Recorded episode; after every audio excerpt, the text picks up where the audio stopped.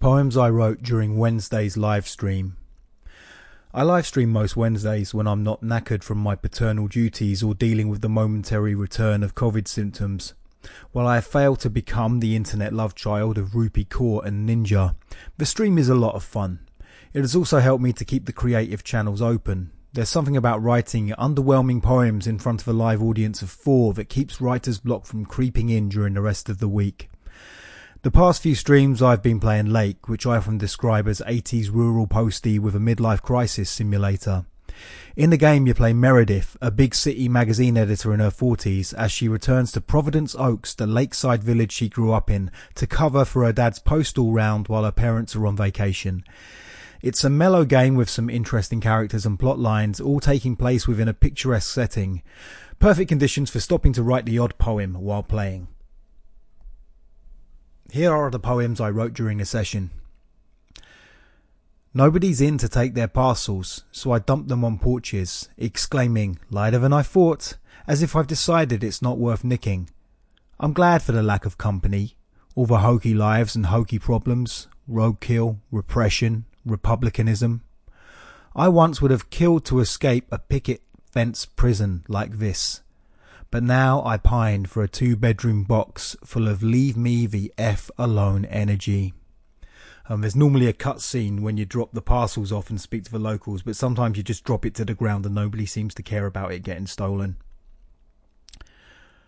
Robert, the emotionally repressed lumberjack, stands in front of a waterfall in order to subtly imply that there is a deluge of passion behind his stoical facade and polygon beard.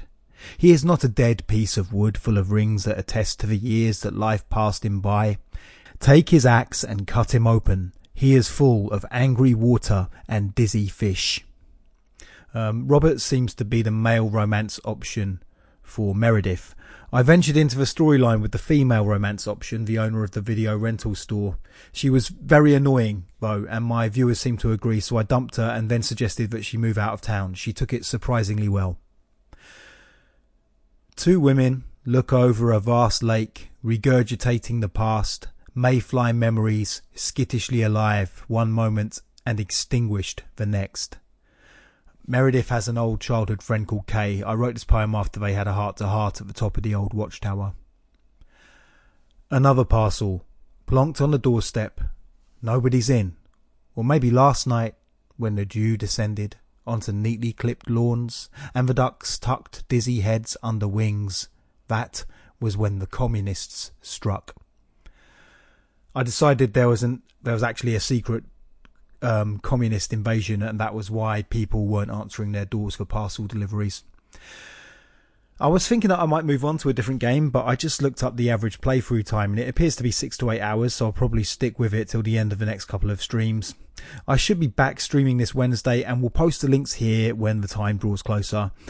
I've decided that I'm only going to post on Substack from Monday to Friday with the odd missed day for the time being, so have a good weekend without me clogging up your inbox with my navel gazing ephemera. Bye bye.